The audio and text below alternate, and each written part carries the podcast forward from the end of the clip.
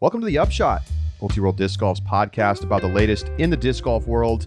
I am the editor, Charlie Eisenhood. Joining me is Josh Mansfield. And Josh, I, I don't know if you can tell, but I'm I'm trying to get to your level of beard bearddom. I'm doing my best. I don't think I'm ever gonna get there, but I'm trying.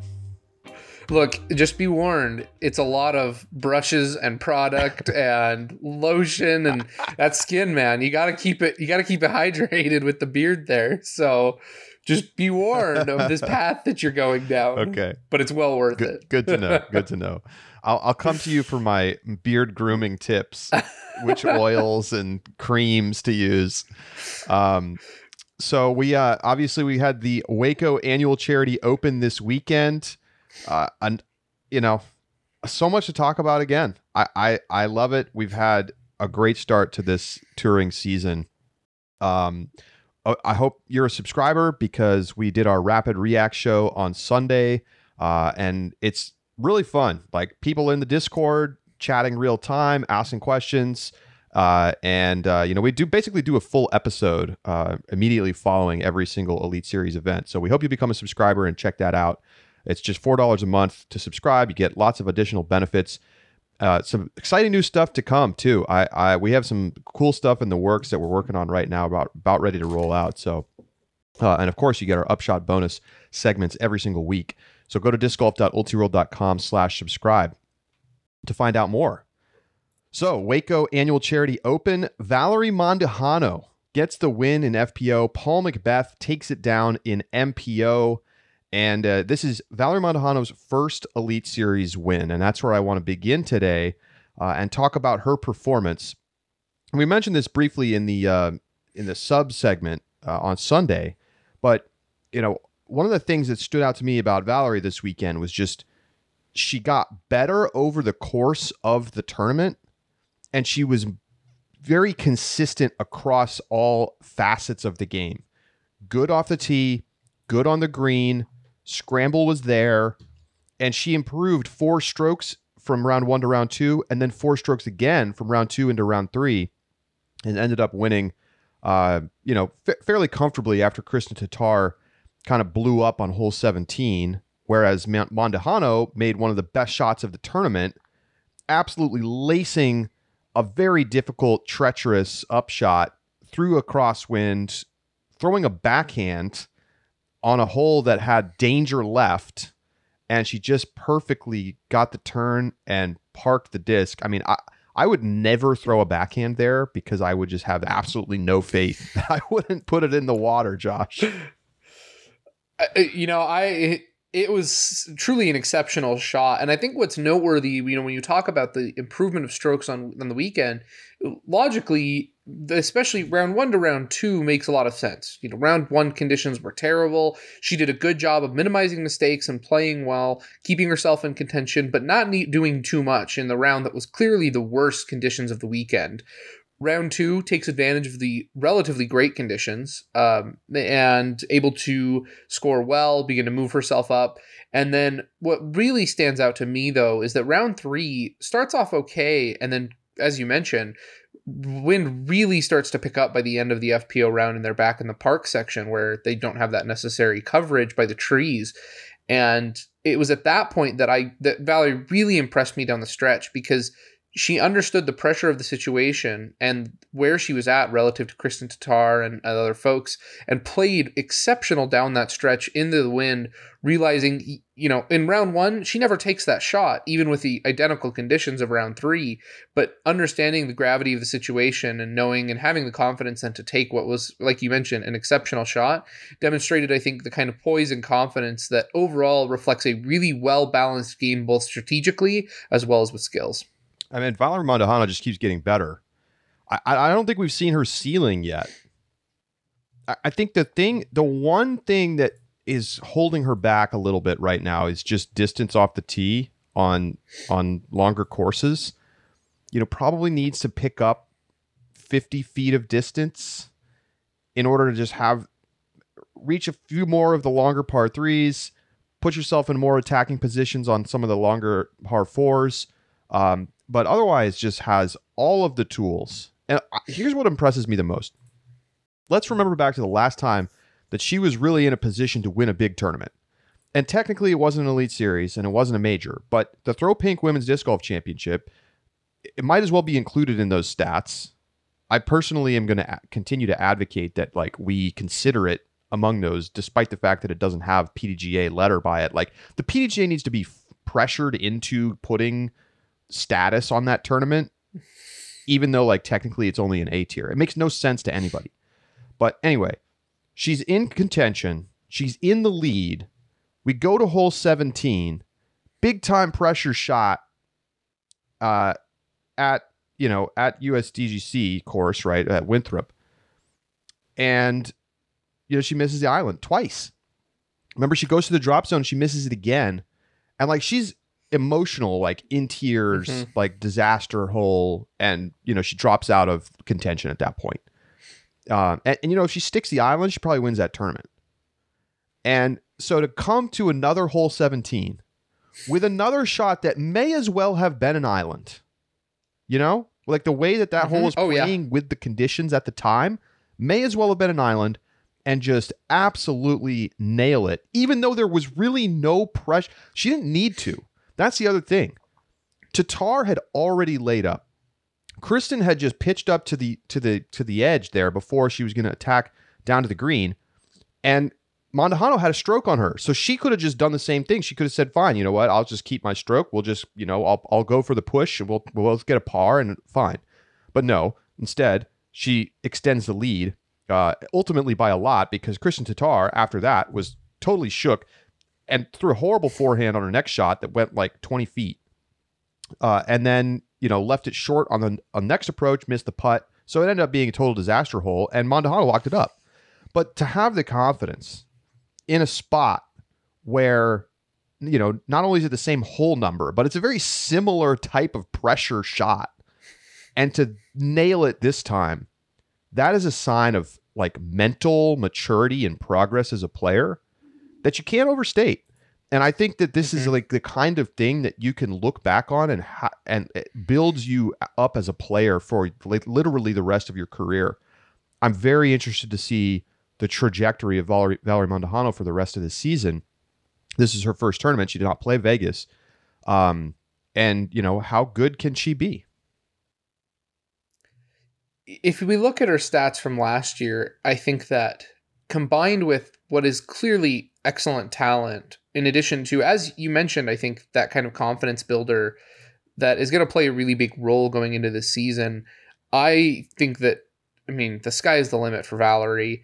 Last year she finished in the top 10 i can't i had the number one. Uh, i'll come back to that. But what really impressed me let's talk just the texas stretch. Valerie goes sixth at waco fourth at the open at belton and seventh at texas state championship makes sense right valerie's a texas player that that those courses seem to suit her well and suit her game especially with your mention of distance but here's what's impressive to me charlie she took the same finishing place, seventh at Texas State, as she did at the Dynamic Discs Open, a course that requires distance. Also taking seventh place. I think it's an exceptional. I mean, she plays well everywhere. Uh, at Ledgestone, she took fourth. Um, Music City Open takes fifth. I mean, she plays eighth at Portland.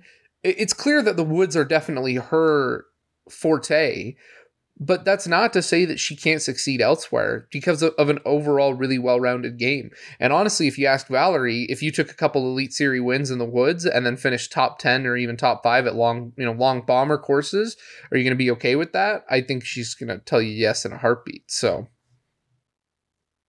yeah, she she finished top 10 at 7 tournaments last year. Uh, her uh, NT and elite uh, elite mm-hmm. series mm-hmm. and majors.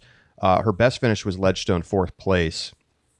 Um, so already, uh, Throw Pink was third. Uh, I don't yeah, know. Well, it doesn't come up in the search when I do it that way, but yes, yeah. Yes. That, I think so. that was her best tournament because not only did she finish in the podium, but she also was in contention for the win. Um, right. So now she gets you know her first Elite Series win, and in in a fashion that I think is it's not fluky. You know, she mm-hmm. she played better each round. She had to go head to head with one of the best players on the planet and beat beat her straight up.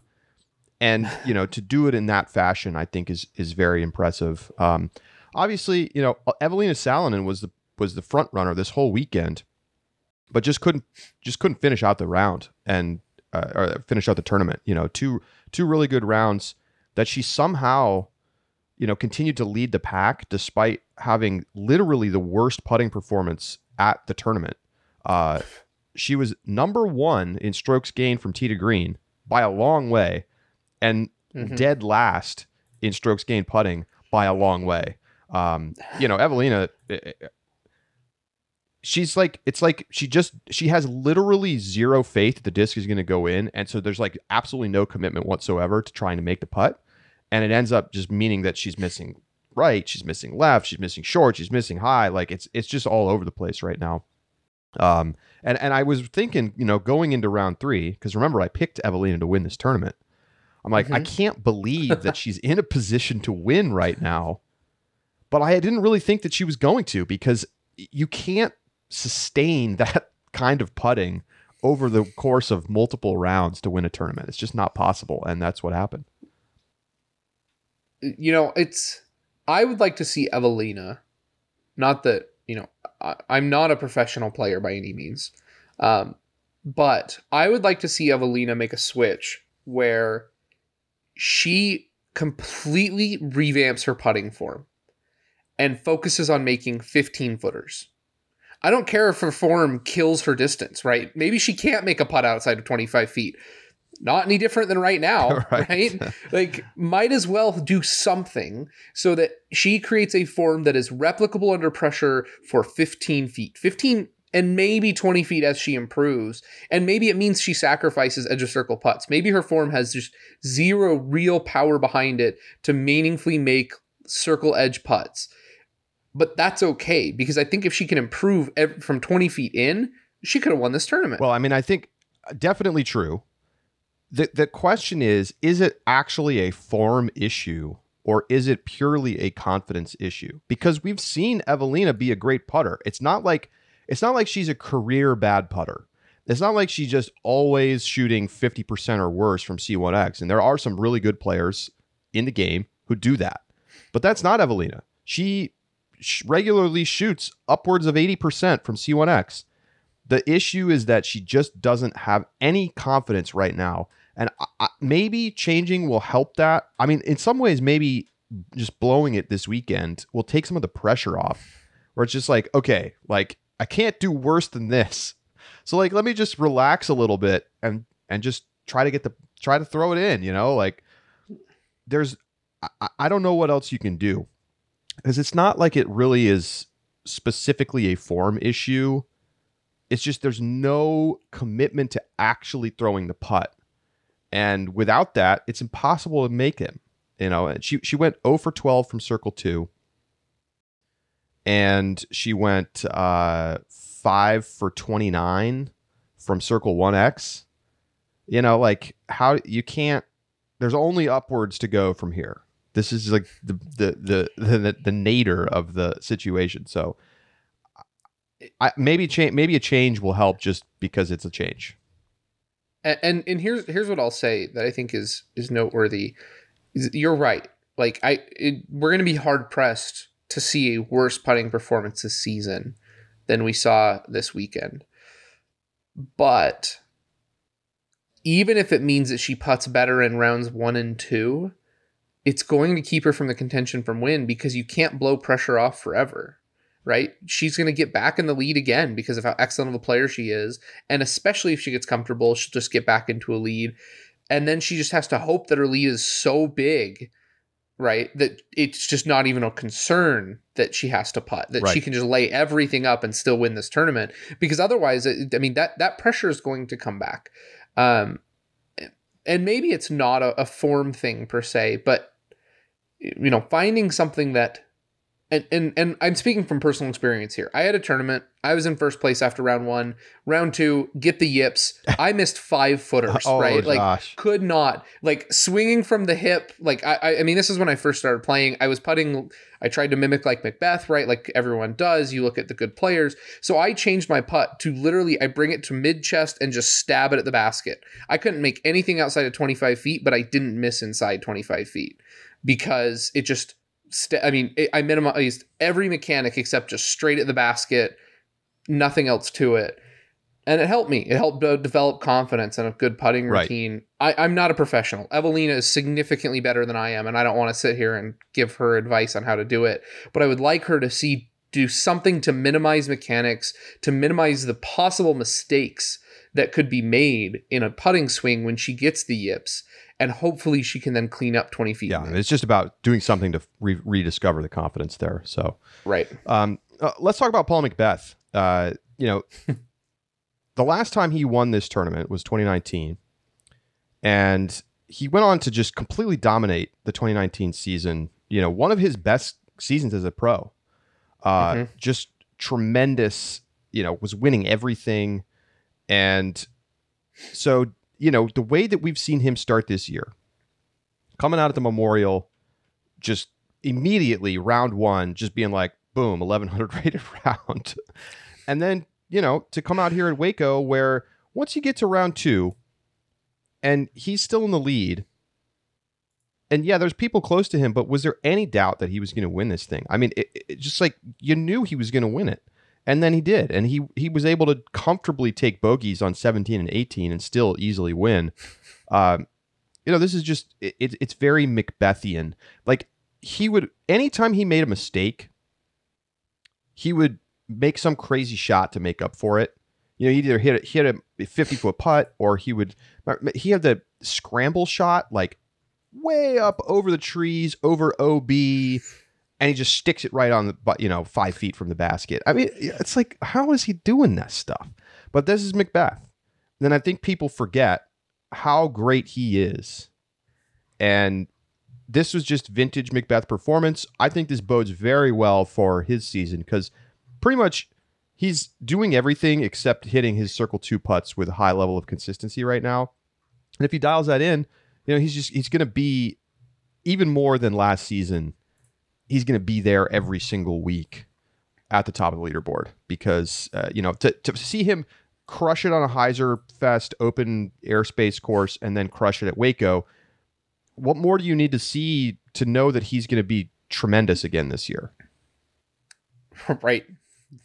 Um, it, it it's and we talked about putting being the thing last season that kind of held him back. He he was at eighty three percent Circle One X last season, uh, in for putting, which was good for twenty seventh, and then Circle Two putts was thirty four percent for third.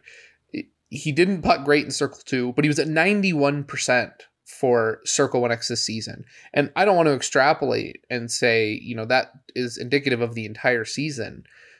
But last season, edge of circle putts, it was a question as to whether McBeth was going to make it.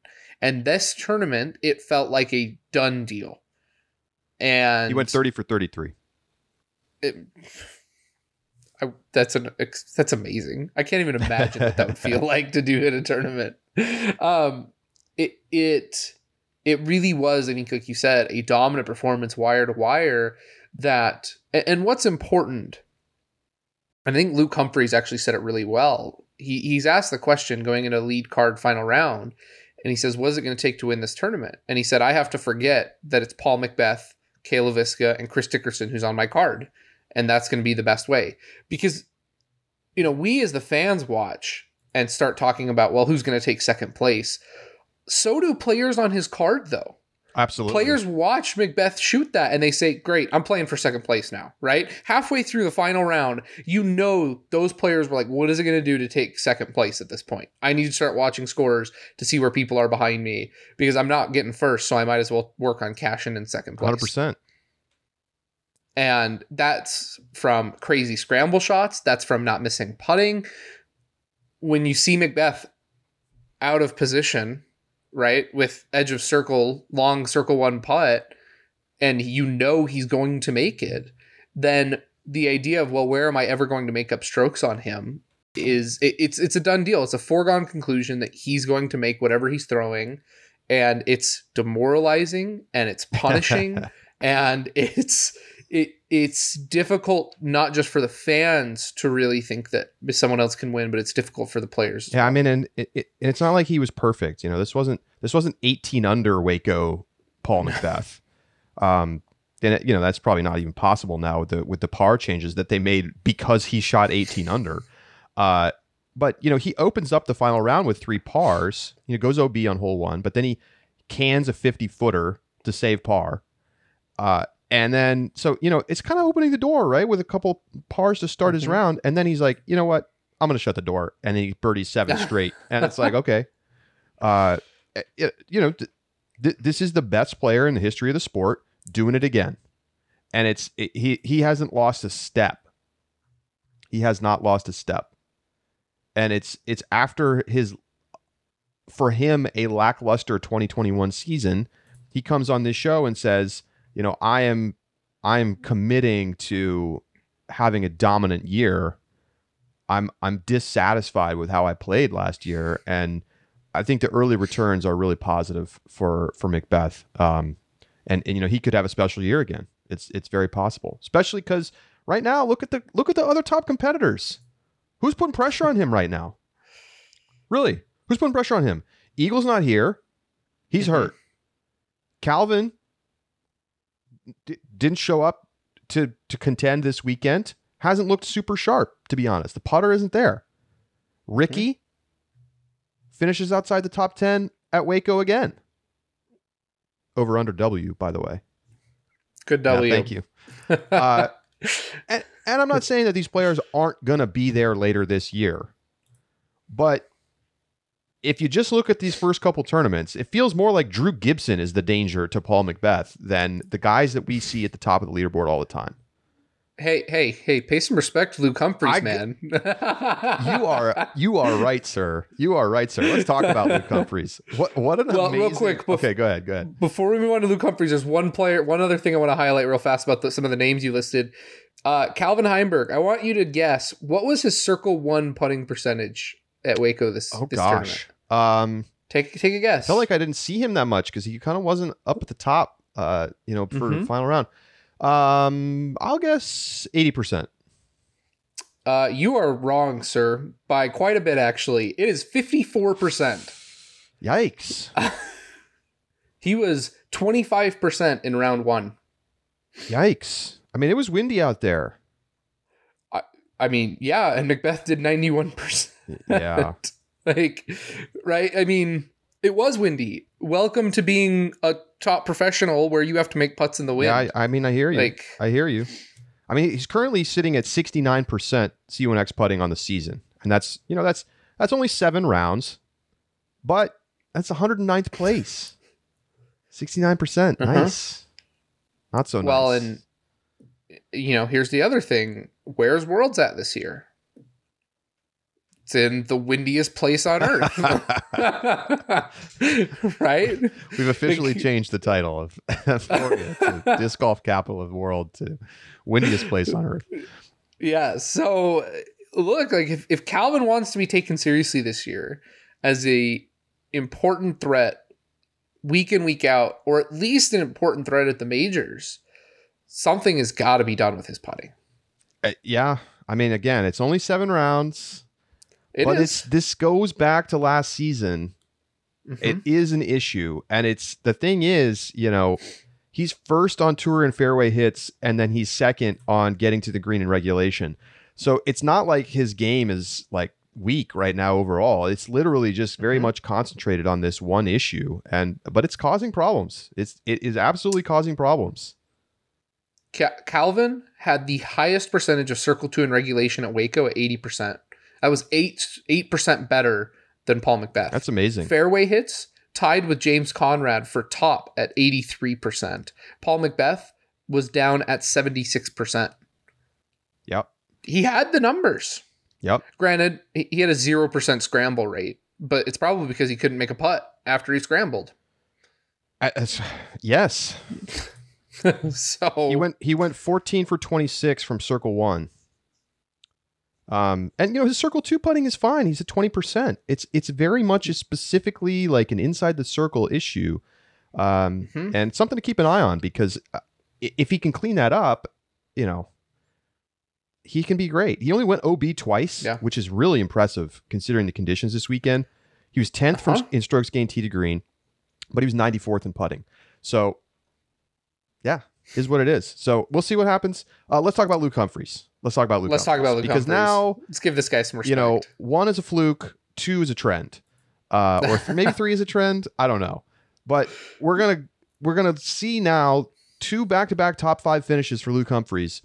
It on very very very different styles of golf. He's here for real. I, I think we have to say that he's here for real, and I'll be interested to see how he does on some of the longer courses, like the truly longer courses, like your OTBs and type places, because he doesn't have elite distance. But so far, I've been super impressed with Luke Humphries. It's like just he just it, the disc goes exactly where he wants it to go. It's awesome. Uh, and his putting great. He just looks like an all around much better player than we saw last season. I, it doesn't feel like a fluky thing at this point. Uh, I'm ready to to buy myself some Luke Humphries stock. I you know wish I'd scoop some up after LVC.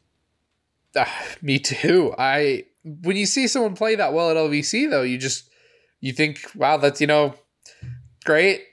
See you next year at LVC. um, it it really does feel like though that Luke Humphries is the real deal and is going to be here to contend.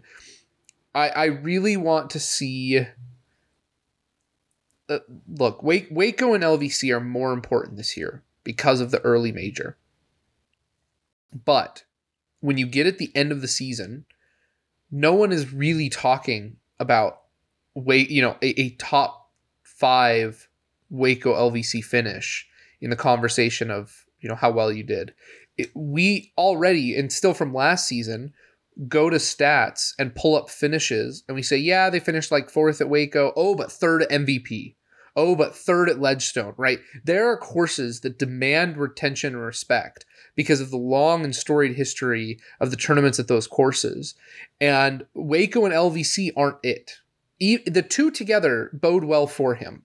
But I want to see performances at the majors, DDO, Ledgestone, MVP, GMC. Think about the fact that you are like, like you you've elevated Luke Humphries to be like, well, what have you done at the majors? I mean, that's a major No, upgrade for that, Luke Humphries. that is true. right? It is. We've never talked about Luke Humphries on this show before this year. I don't think I've literally ever m- even maybe said his name. And now you're like, well, show me what you can do at the majors, bro.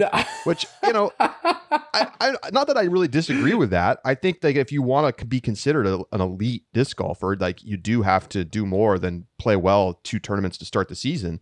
But but I think what we've seen is like clearly that this guy has tremendous talent Mhm. and now it's translating into results in a meaningful way because he's putting putting in the work you know he's been he's been practicing the putting. It's like very evident that he's gotten better at that. And you know you I- think he'll have some takeaways from this too. You know he opens up the final round with a double bogey and a bogey going out of bounds twice. And like he wasn't he wasn't going out of bounds all that much this weekend. He only went out of bounds four times. And i think that's just like lead card final round pressure. Mhm. and you know, yeah, the wind was tough, but I, I think it if that doesn't happen, right, that's three strokes he gets back. Well, and assuming even just that he gets par, no birdies, and that's that's the that's the margin that he ends up losing by. Um, it could have been a very different story if he doesn't make those mistakes early, because once those happened, it was like, okay, this is McBeth's tournament, it's over.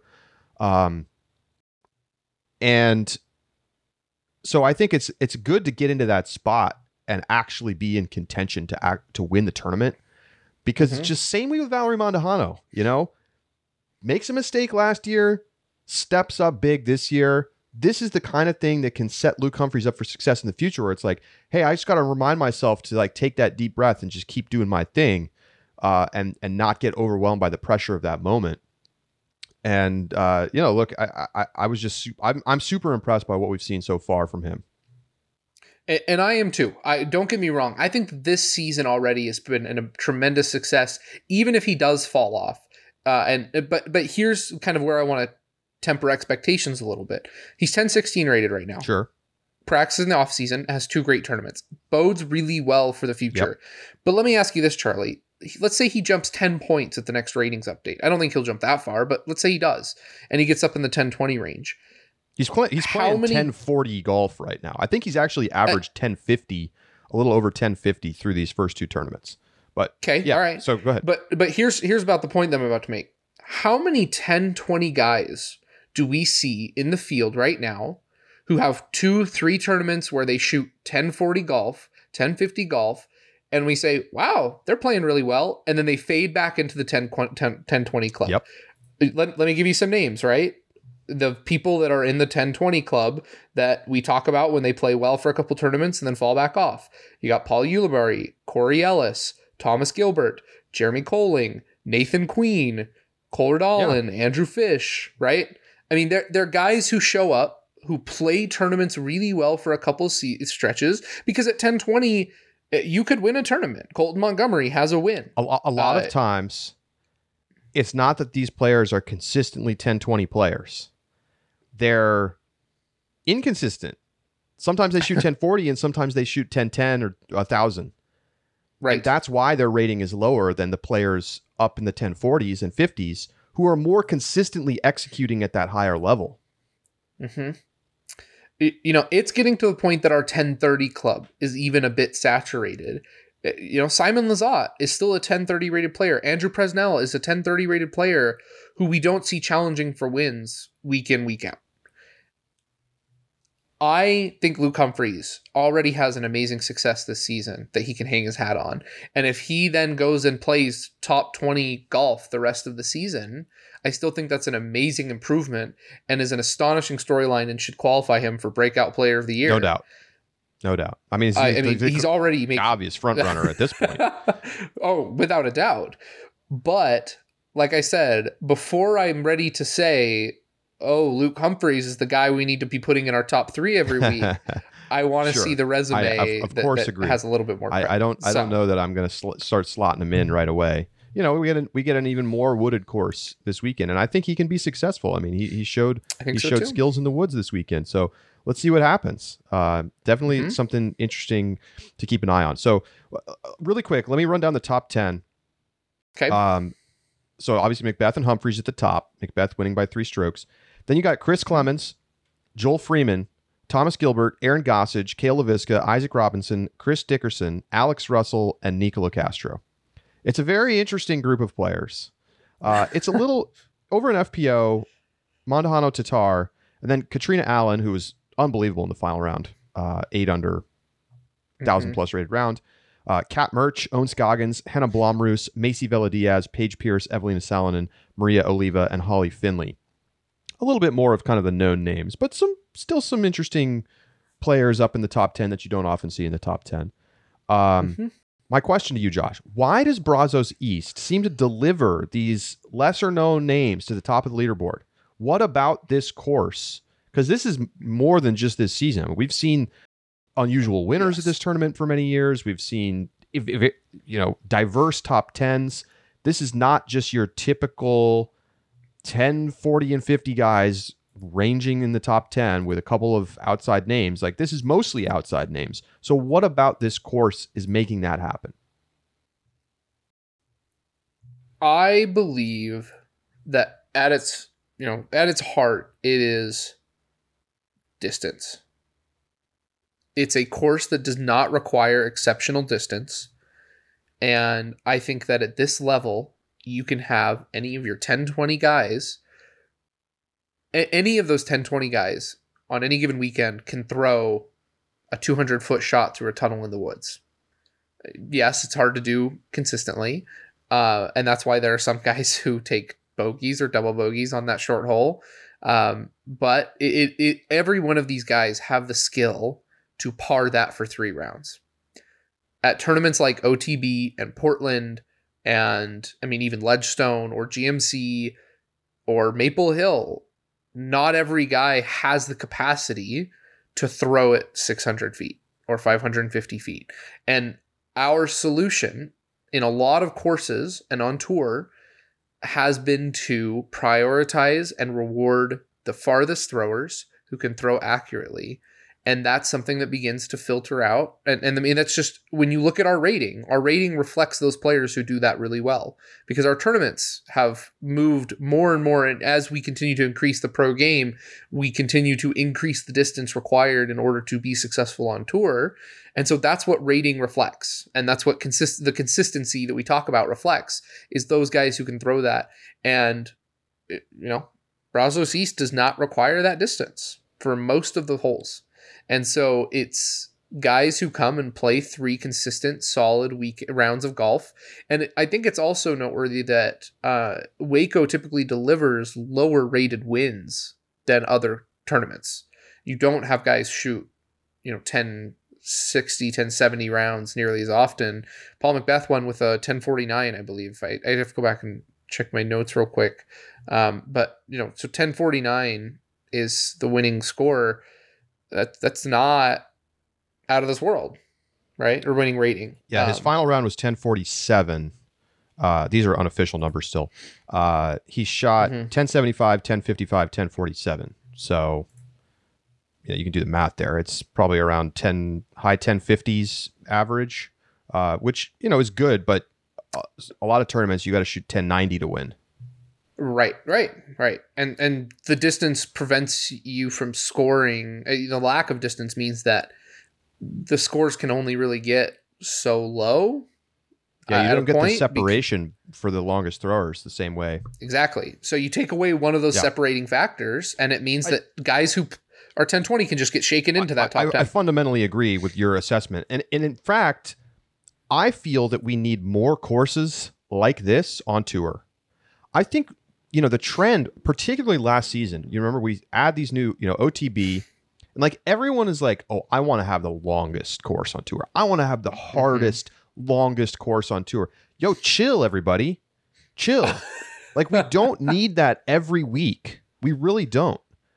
I don't think it's a good thing when you design a course that's only winnable by like four players. I'm okay with that occasionally. I really am. Mm-hmm. I, I, think it's fine to have a couple courses where having Eagle McMahon level distance with forehands and backhands means that you have a 25 to 40% better chance to win.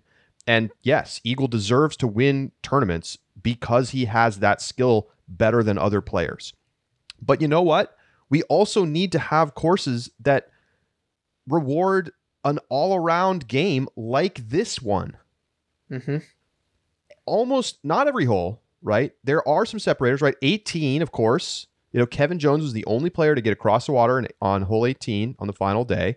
Uh, mm-hmm. and and that water carry is a distance separator 100% right luke humphries basically had second place completely locked up his only chance to try to put pressure on mcbeth was to try to go over the water and he still didn't do it because he just knew that he wasn't going to make it it was yeah. just too far and and so that's a good hole because it does reward distance. It's the last hole. It's exciting.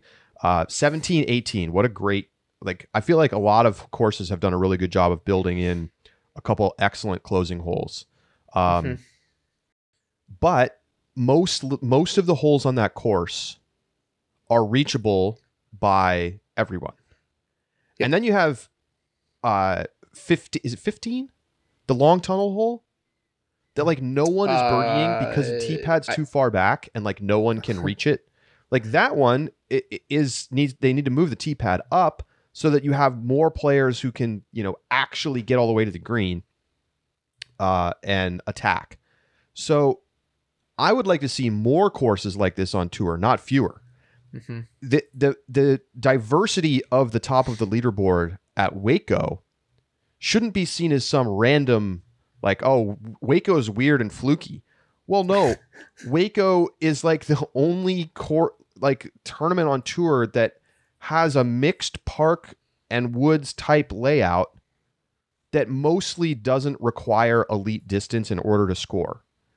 And there's just not many other courses like that. Sure, there's other wooded courses that are just like dense woods, but that's a different skill than the kind of more mixed all around type course that most of the world's disc golfers play all the time. Like I would say that's the kind of course I play 90% of yes. the time.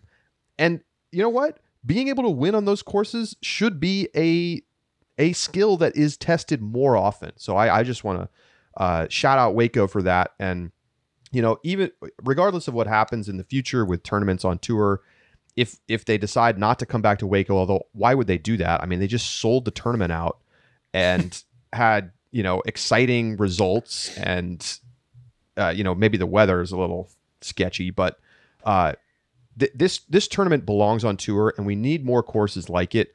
I I want to see us move away from the trend of just stretching everything out longer and longer and longer all the time. There's a time and a place for that, but uh, too many courses are going in that direction right now. And and here's the other thing that you, we should add to that is that remember this is very similar to what Worlds was like. I mean, it was a golf course, but it was shorter, right? If the golf course feels more park style, and then the fort. I mean, it is woods, but it's not. It's not Northwood. It's not, you know, GMC uh, uh, at uh, Brewster Ridge. Like, it- it's not as bad as some of the other courses. So I feel like Worlds represents two courses that do something very similar to what uh, Waco did, and, he, and and everyone said, you know, oh, these don't feel like professional level courses. These aren't these aren't the the types of courses that should be hosting Worlds. We heard that a lot during Worlds from both players and spectators. Uh, and I, I wholeheartedly disagree. I like you said, I think you need more courses on tour like that. And at the end of the day, you know, some might say, well, that then that that's that's too fluky or it, it doesn't create the separators. But at the end of the day, look at Worlds, right? What were the finishes? James Conrad, Paul McBeth, Nate Sexton, Chris Dickerson, Kevin Jones, Greg Barsby, Ricky Wysocki, Ian McMahon, Right. Cale Leiviska, Kyle Klein. There's your top 10. Tell me how that's different. Right, but you see a couple guys in there, Cale, Barsby, Sure. who are Yep. not, you know, distance specialists. But over five rounds, the great players are going to float to the top, regardless of the course that you put them on. Yes. Waco being a three round course, a three round tournament, well, there's m- more opportunity for variance because of that. Uh, But the other thing I'll add is imagine if there were three or four Wacos on tour. I would be willing to bet that more practice and more time spent on those courses means that those 1040 and 1050 guys, instead of, you know, two or three of them in the top 10, it becomes five or six of them in the top 10. And it becomes more consistent because that's a course that people are playing and a style that people are practicing and Sure, preparing for. sure. Whereas here it's like, yeah, you know, you've, we've got Waco and then we move on to everything else. Yep. I mean, R- Ricky finishes outside the top 10 again. We'll talk more Yeah. about that on the other side of the break. You're listening to The Upshot.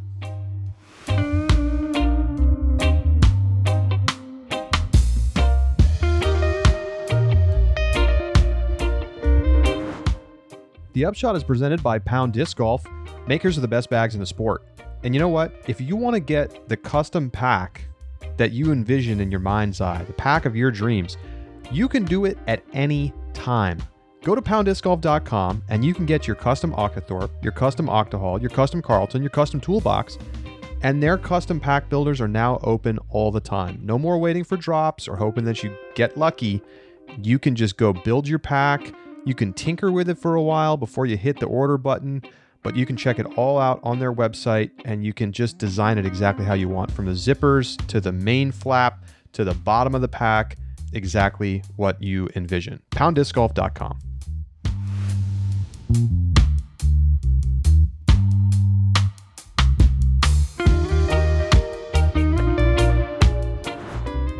Welcome back to the Upshot. So we talked about the interesting top 10. How about some players that finished outside the top 50, Josh? You ready for the list? I've looked at this a little bit. It, it- it's brutal, man. Let's let's look at some of the names. Adam Hammes, Ezra Aderhold, Corey Ellis, Ben Callaway, who had an amazing second round and then just he shot 15 strokes worse in the final round. Uh, Simon Lizotte, Nathan Queen, uh, Tristan Tanner, Brodie Smith. A lot of good players outside the top 50.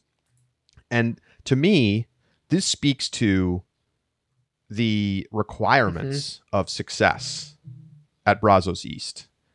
The same way that, you know, distance is minimized, you also have the fact that you've got to get off the tee clean. Mhm. If you if you shank your drives, you're going to be in a world of hurt because there's OB and there's thick woods and there's lots of ways for things to go wrong, and it's easy to take double. I mean, everybody's taking double bogeys. You don't see top pros take a lot of double bogeys, but everyone was taking double bogeys this weekend because if you get out of position, it can be very difficult to get back without having to just pitch out. Um, and uh, you know, there's lots of t- ways to kind of compound mistakes. It's a it's a very interesting course for that reason. It it really is. And I mean, you looked at I looked at some of those names and it's it's just crazy to think that the Disc Golf Pro Tour champion finished outside the top 50 and did not cash this tournament. Like yeah. yeah. it's it's it's brutal. It's it's brutal. Um uh, to me, that just speaks to how amazing it was that Nathan Queen won the Disc Golf Pro Tour Championship. I, how amazing it was that Nathan Queen made it to the Disc Golf Pro Tour Championship. Like, I love it. What a great story. What, what a great. Uh, okay, Charlie, here's the question for you. Most okay. surprising, and I remember this very distinctly. Um, uh, when I before I was on the show, you and Jamie asked the question: most surprising win in you know recent memory of on the disc golf pro tour or you know an elite series event, and both of you immediately mm-hmm. said James Conrad USDGC. Right, not sure. having a forehand. So here's my question for you.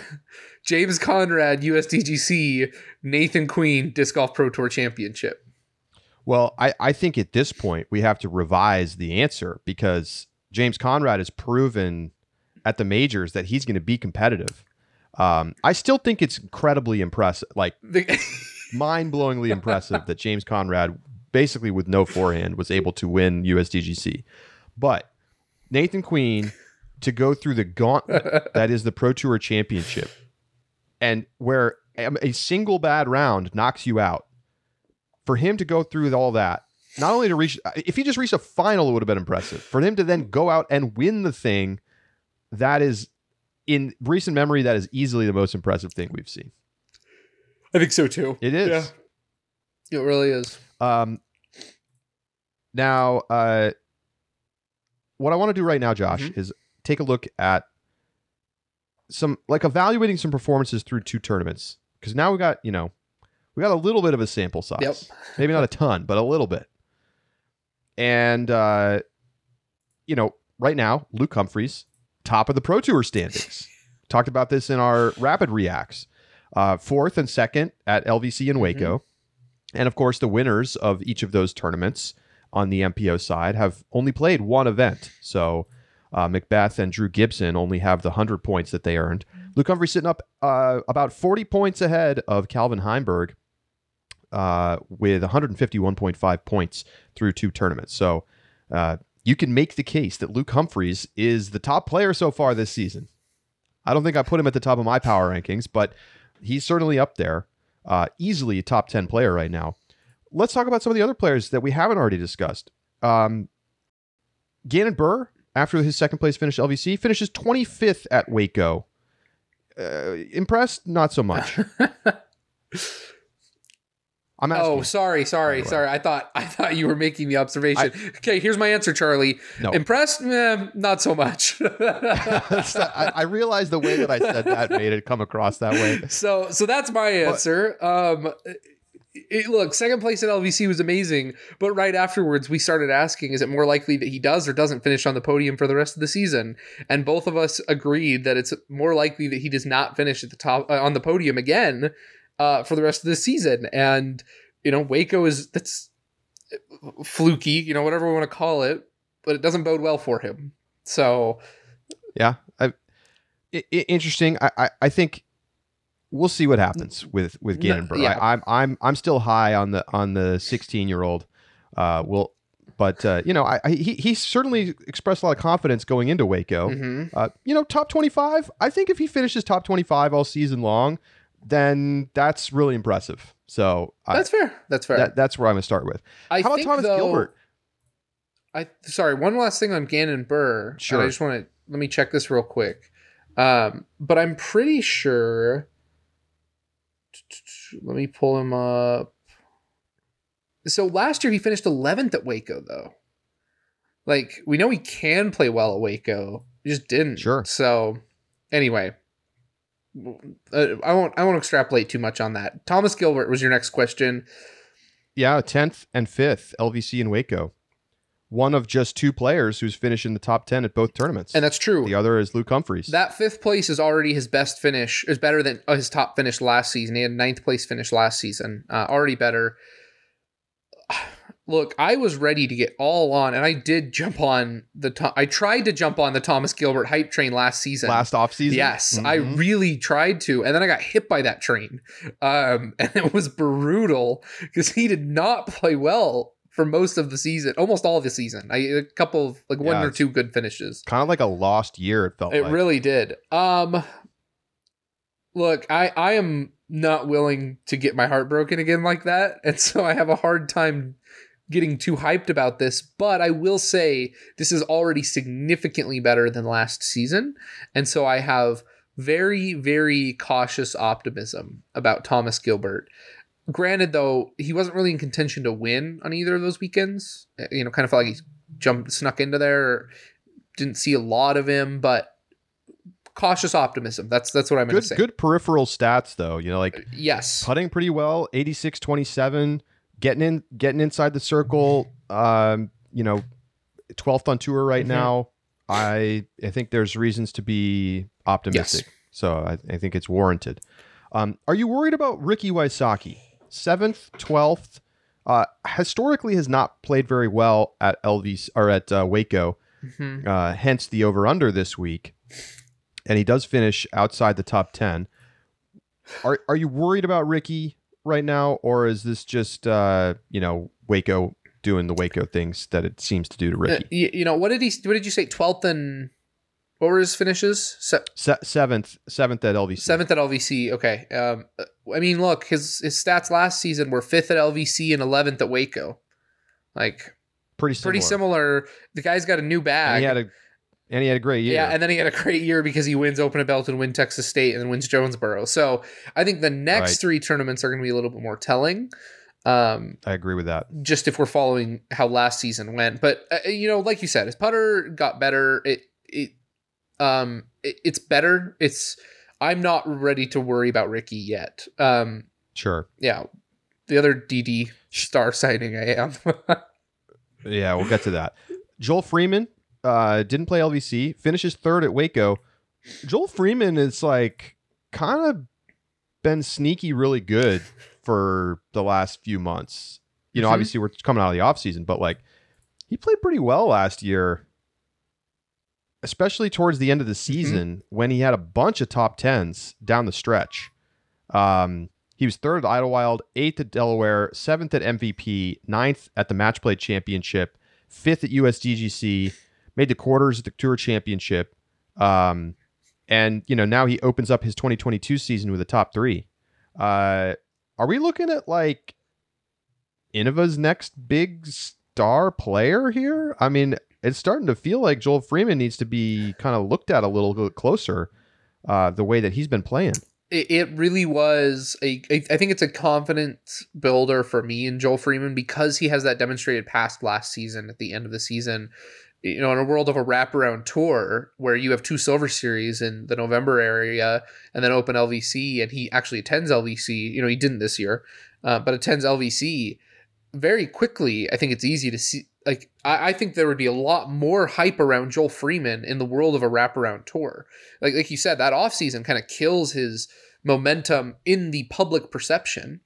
But that doesn't change the fact that over the last, you know, 10 tournaments, Joel Freeman has been one of the top and most consistent players uh, from It's the group, true. especially that we didn't expect to, to see quite at that level.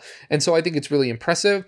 I'm pretty sure the that Joel Freeman doesn't have the kind of distance necessary to be com- to to contend for a win at something like OTB or Portland.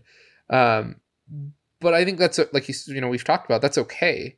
Uh, if he plays well at Texas State's and then Jonesboro, and then you know still finishes top tens in the distance courses before moving into kind of the the Midwest stretch, then I think that's that's great results. Don't knock him too much. Eighth at OTB last year. Like I said, top ten. Sixth at Belton. He's, he's If- got he's got he's got the all around skills necessary to be successful on tour. I think the knock for sure is that he's uh, you know he was he was 113th in Circle One X putting last year. So you know that that has to improve. but um, It's up a little bit. He shot 76% this weekend. Didn't make a single circle two putt though. Yikes. Uh, you know, the fact that he was successful despite the lack of putting. Um, again, I think that speaks to Waco and how you can get into tap in range Mhm. for birdie on a lot of holes if you're throwing it well. You can't do that on a lot Um, of courses. And we saw that with Eveliina, right? And, and it's true. You you often you're going to have to be able to make those putts from the edge of the circle because it's hard to get up there close. Um, how about Kyle Klein? A little bit of a shaky start for him. 24th at LVC, 16th at Waco.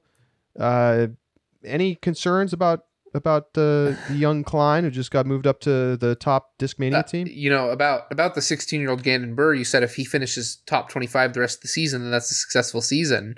Uh, Kyle Klein's 19, I think. Right, 18, 19. Uh, if he finishes top 15, the, the problem is is that Kyle Klein is a victim of his own like the, of, of the expectations Yes. placed upon him. If Kyle Klein goes 16th, 15th, you know, top 20 all season long, not a, with a couple of lead card appearances, maybe one or two up in, you know, better tournaments or a win, uh, again, that's a successful season for Kyle Klein. There's there's nothing wrong with that in a field that Mm. continues to grow in depth and competitiveness. Yeah. I don't know. I feel like it's going to be seen as a disappointment though because of his capacity. I mean, he's a elite series winner. I, I, yeah, yeah, but how many guys are Elite Series winners? Right? hear you. Like this this field is deeper than it's ever been before. Um where, where does Kyle let me pull up real quick. Uh I want to look at his rating relative to um the rest of that field and see where he kind of slots. Linus Carlsson, But- by the way. yeah, yeah, go ahead. Uh, certain, currently 16th place in the Pro Tour standings, 17th and 21st. We're about to get some more Europeans joining the tour at Texas States. Nicholas Anttila, among others. So, it's about what I expected from the Europeans so far on the MPO side, and really on the FPO side. Yeah. you know? Yep. uh, very much to the levels that I anticipated. So I, I feel like you know the whole questions about like do the ratings line up with our with their actual skill sets. I think so far that's just about Mhm. right. And, and don't forget, we have the Europeans coming over soon, who are ones that we're really excited about. I mean, Nicholas Anttila, for example, coming sure, over. reigning reigning uh, European Yeah, champion. I think is, is going to be an exciting one to watch. So I, you know, I might have to walk back a little bit with Kyle Klein. He is in the 1040 club. Uh, Yeah, That's- that's, what I'm saying. The, the, dude is the dude has been one of the better players on tour. right. So I feel like it, this is a little lower down than we should uh, expect to see from him. I mean, I, I agree that expectations are high, but th- those are warranted by the way that he's been playing the last. Couple that's years. true. I, that's he. He is a, he is a little underperforming. I'm not ready to sell my Kyle Klein stock yet. That's that's Oh, that's no, probably the that answer the best way I would put it. That would be a mistake. um, all right, let's take a look at the FPO side. Uh, obviously, Catrina Allen is playing fantastic. She's she's the top of the uh, DGPT standings right Mhm. now, 175 points after a first and third place finish. Uh, Waco, I mean, she had a chance to get up into the mix, and just like one bad hole took her out of real chance to win. But Mhm. uh, a great final round nonetheless. Kristin Tattar in second place. Paige Pierce in third place. And I got to say it, I, I think we're just about at the point where it's time to say that Paige Pierce is not number one on tour right now. We're real close. Has Kristin Tattar or, or Kat taken that slot at this point for you, Josh? I Paige should skip Waco. Paige should just quit playing this tournament. I don't know why she keeps coming back to it. Um I don't have a clear number one in my head, but I am willing to say that I don't think Paige is like I, I Paige isn't even my head like my yeah, maybe not the clear number or you know, as far ahead, but she's still number one. Like I, I truly think that these three, any given weekend, any one of those three could win. And I do not I, look, I said it in what was it, the post LVC show. Uh, I don't think Paige is going to win four Elite Series events this year. I think, or if she does, it's going to be closely matched by Catrina and Kristin. It's going to be three players with four Elite Series wins. Uh, The gap is smaller than it, than it's been in a long time um, Mm-hmm. in ratings. Catrina is playing in ratings and in feel. and in feel. Correct. That's that's exactly what I was about to get to. Katrina just feels like she's on top of her game, and Kristin's playing like it too. So, yeah, I I do not give Paige just my clear number one. One of the things that's really interesting to keep an eye on.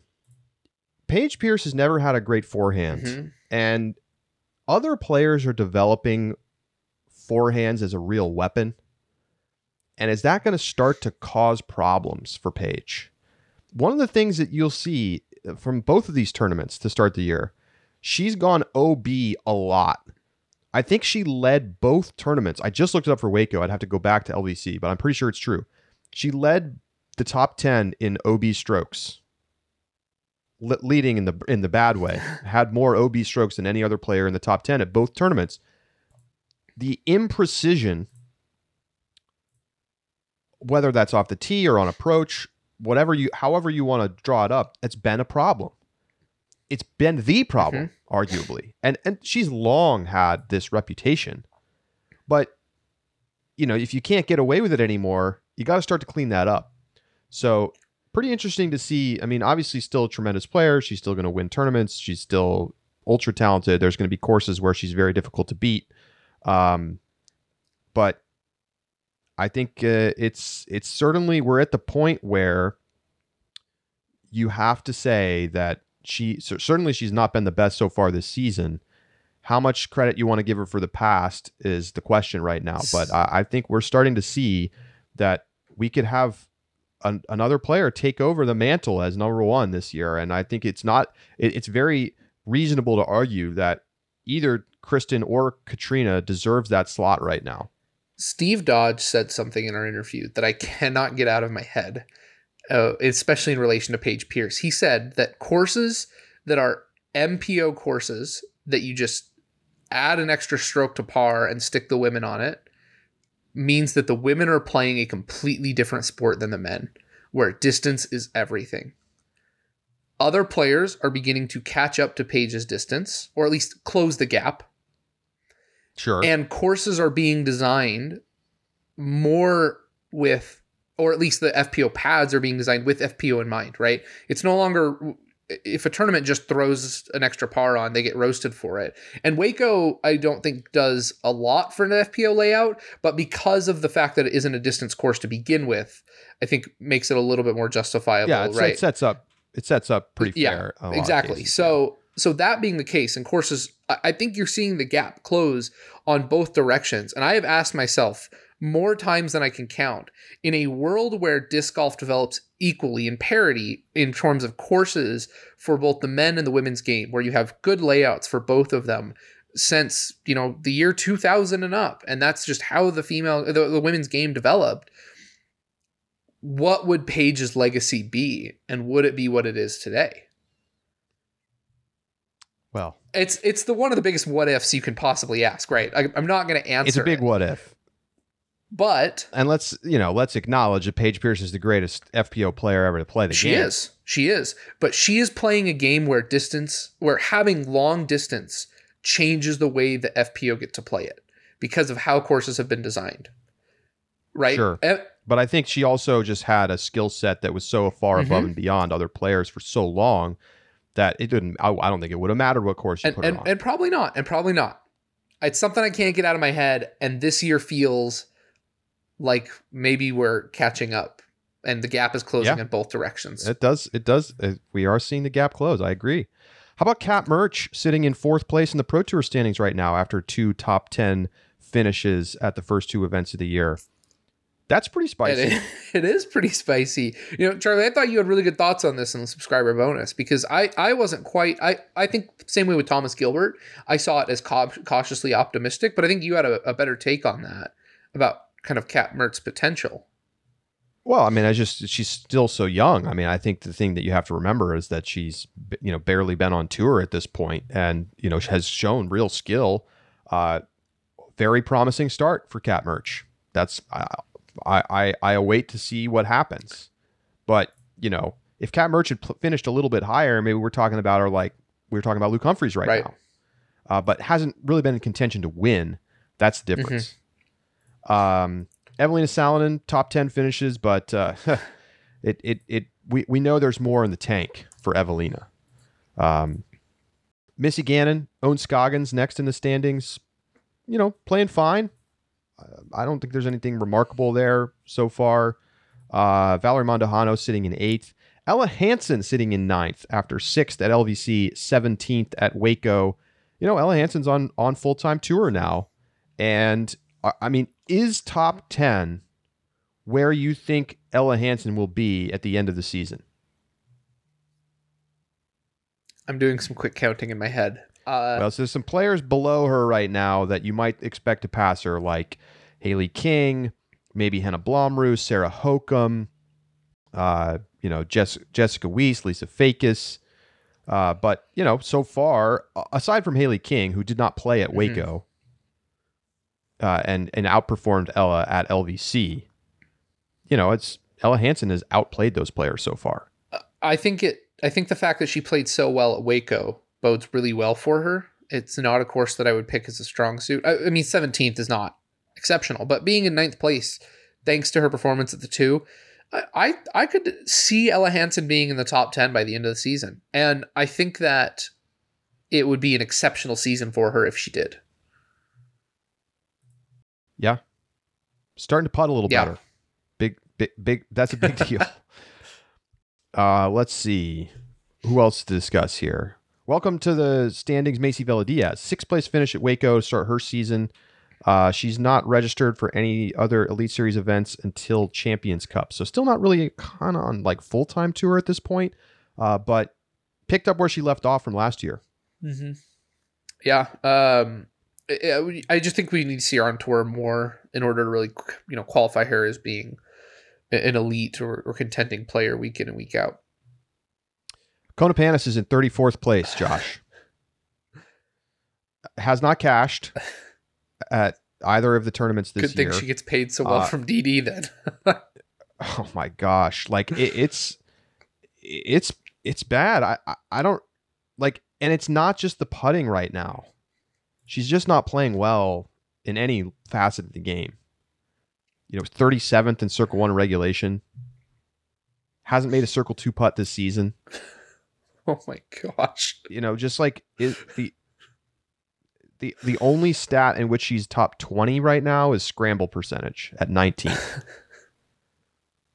is this just adjusting to new bag problems?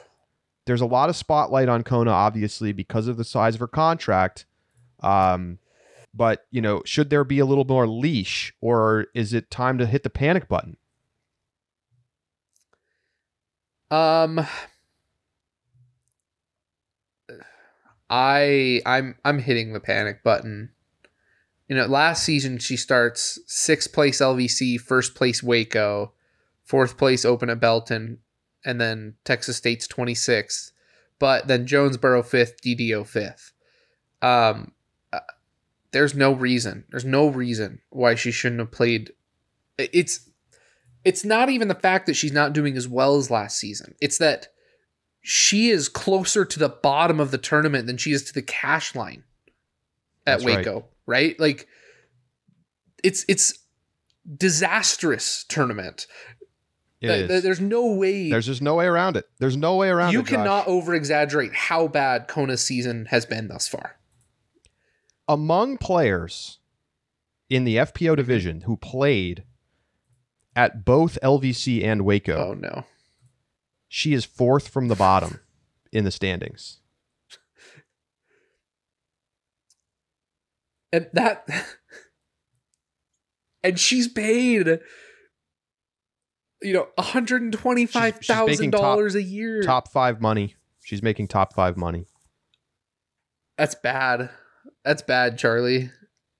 A- and here's the thing can she turn it around? Can she have a good tournament, find her confidence, and, and just light up? Yes, she can. I know that she can.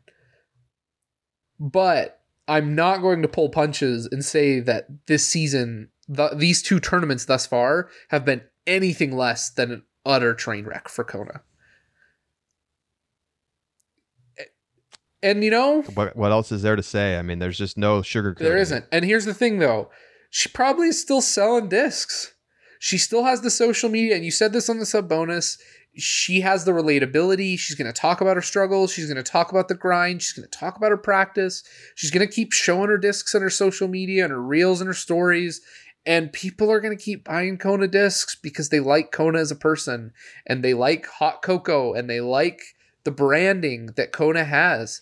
And so I'm not even here to say, you know, maybe DD like if I'm DD's front office, I'm I'm not I'm not thrilled right now. Well, you're thanking the, you're thanking the Lord that Valerie Mandujano won this weekend. but but I mean I'm not I don't have the sales figures in front of me and they might still be okay. So yeah. How long they stay okay though with a player who is uh you know irrelevant on in the the leaderboard that's that's the question. But I'm not willing to say that that's going to be the case the entire season yet. Here's a fact that uh, Reddit user Water Palo Legend pulled up over on our disc golf.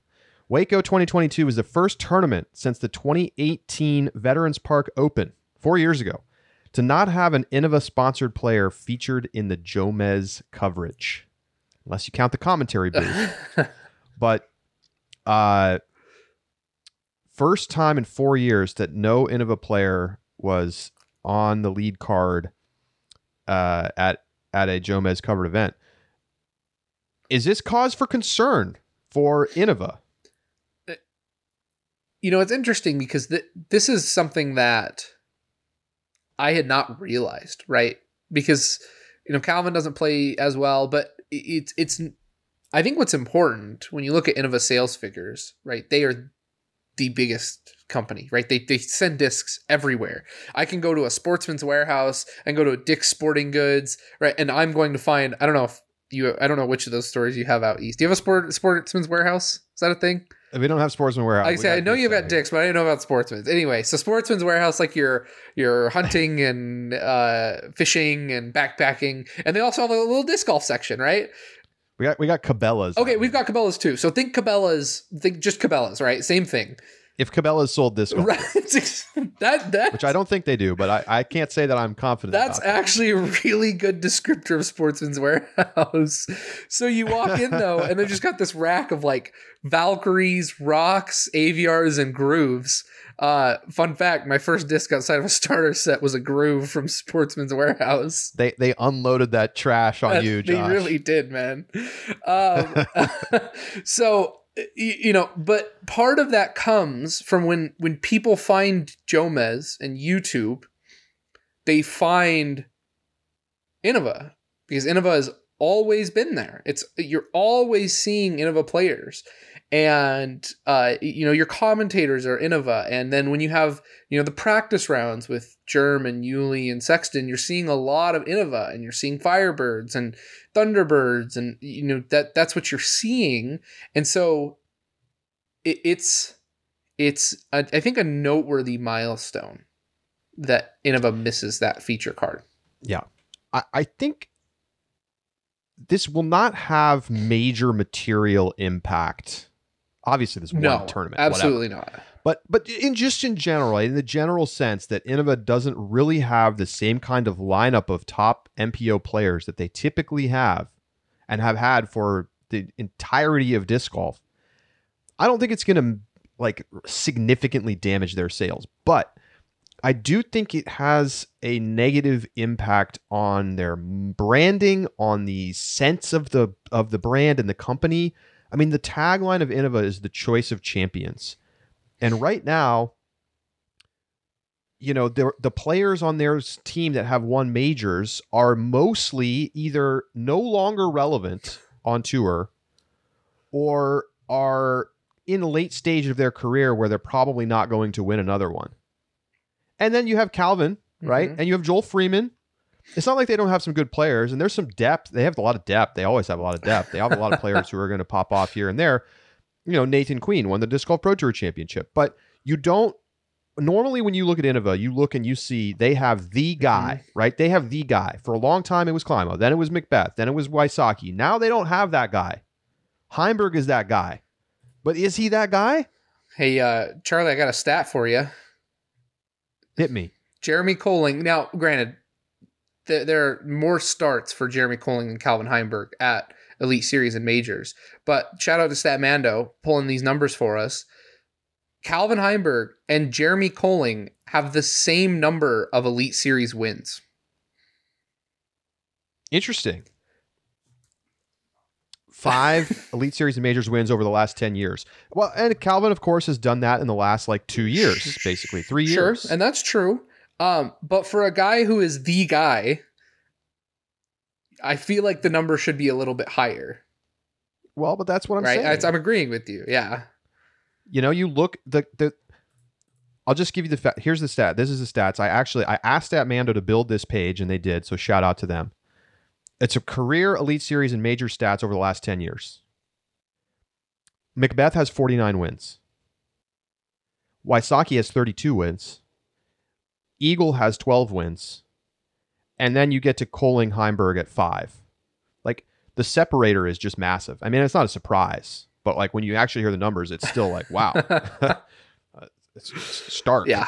Um, and you know, some of the other players who have, you know, potentially could have stepped into those roles for Innova are are no longer there. You know, Drew Gibson gone. Obviously, McBeth left. Wysocki left, kind of on ugly terms. Um, there, I, I think it hurts the that not to make a pun, but the halo effect of the the Innova brand. But the thing is, this is not the primary sales route for disc golf discs. It, it, and like who's on Jomez, like I think it's easy to assign too much value to those kinds of things. And I think just generally there's a little bit too much value assigned to players throwing certain discs over others and the effect that that has. I think that there can be impact, especially for smaller brands. You know, when DGA goes out and, and makes some splashy signings, like more people are going to try out DGA discs. Uh, when MVP signs James Conrad, right? That that makes an impact because they're small. But Innova, you know, it's like this the gold standard of discs. So does this really m- meaningfully chip away at their lead?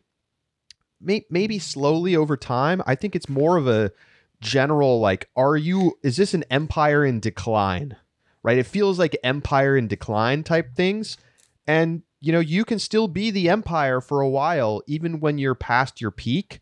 But it does feel like at times Innova needs to recognize, like, wait a minute, we got to catch up with the current times and the way things are going now. Uh, and there's a lot of people in that company who have been around for a long time and maybe are not that interested in modernizing. Feels pretty boomer over there. So I wonder what that's going to do long term. I'm not super worried about like them not selling gazillions of discs still, but uh, I do think it's worth paying attention to as a kind of a bigger trend. I think that the Empire in Decline is spot on. That's that's an excellent descriptor of the the way it, it, because it's not just Innova's sales, right? We're, we're not just you're right. Innova sells a ton of discs, and they're always going to sell a ton of discs. It's the question of Innova sales relative to market potential that Innova and market uh, uh, capture percentage. I, there's a word for this. Um, but anyway, market share, market share. That's the word I'm looking for. Um, yeah. Right. It's it's Innova's market share that we're slowly seeing get chipped away at, and that I think something like not having coverage on Jomez regularly chips away at that faster. Because sure. in the the YouTube era where we now have professional players who are in playoff contention wins who found the sport because they watch YouTube videos, that's only going to continue to increase and the number of amateur players who get involved because they just saw Jomez video is going to increase. And when you're only hearing about the buzz and not the rock on Innova, then those new players are going to go find a buzz. And it chips away at market share. Uh, and and again, Innova's not going belly up. It's not. This isn't a trend even, right? This, this may be the only tournament this happens. Calvin's still going to be in a ton of feature cards, even if he doesn't play super well, because uh, he's he gets feature cards. Um, but it is noteworthy. It's a milestone that I think is symptomatic, uh, or at least just a, a kind of observation of, as you mentioned, the empire in decline. Paige Pierce has won 62 Elite Series and major events over the last 10 years. Catrina Allen 35, Sarah Hokom 13. I think it's interesting that both divisions have kind of this top 3 Mm-hmm. over the last 10 years that has really separated from everyone else.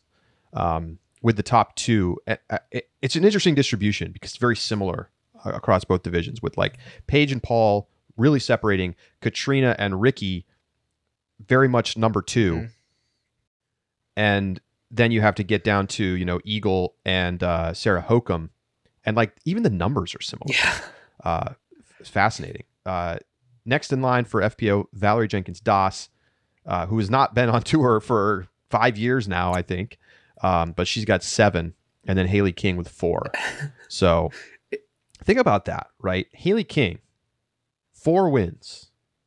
Paige Pierce, 62 wins over the last 10 years. uh, amazing. So, uh, there you go. All right, really quick, we're gonna do it. We're got a new little feature. We're gonna start doing this after Elite Series events. Purse watch. We're gonna keep an eye on how much money is going out to players. What are the kind of the money stats around tournaments? Um, quickly, we'll go back to LVC. Total purse seventy one thousand and six dollars, with the MPO winner getting six thousand, the FPO winner getting four thousand. That was up three percent over twenty twenty one. Waco 67,798, so just a little shy of LVC. MPO winner got 7,500 though, so they paid a little steeper to the top, not quite as much to players further down the uh, leaderboard. Their 2021 purse was only 55,000 though, so up 22%. Uh, they were one of the lower paying tournaments last year, so they've uh, maybe feeling the pressure a little bit of the Pro Tour and the requirements for added cash. So uh, up up pretty big since last year and we'll be keeping an eye on this all season long. Yeah, I think the the stat I'm really excited to see and kind of follow on this uh, purse watch is going to be the Silver Series.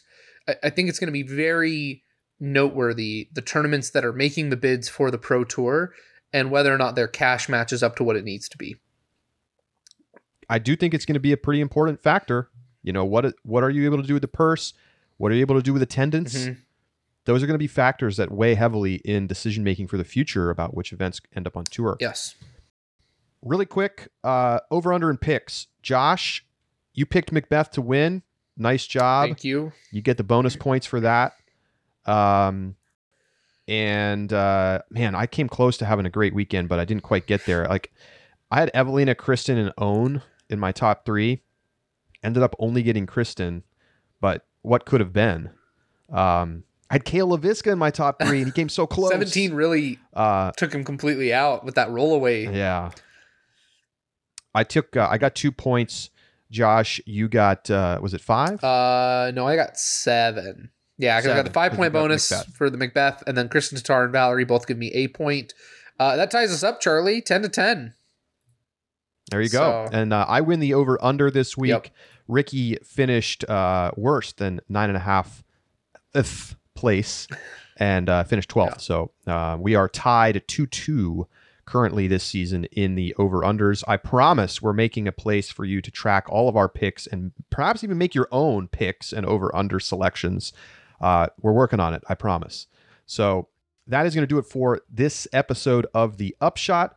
We'll be back with you on Thursday. And of course, we'll have our interview show tomorrow. So stick around for that. Luke Humphries will be joining us. Looking forward to talking with Luke about everything that's been going on for him uh, in his disc golf career so far. And of course, uh, this great start to the season. For Josh Mansfield, I'm Charlie Eisenhood saying so long, and we'll talk to you next week. No, no. We'll talk to you on Thursday, right here on The Upshot.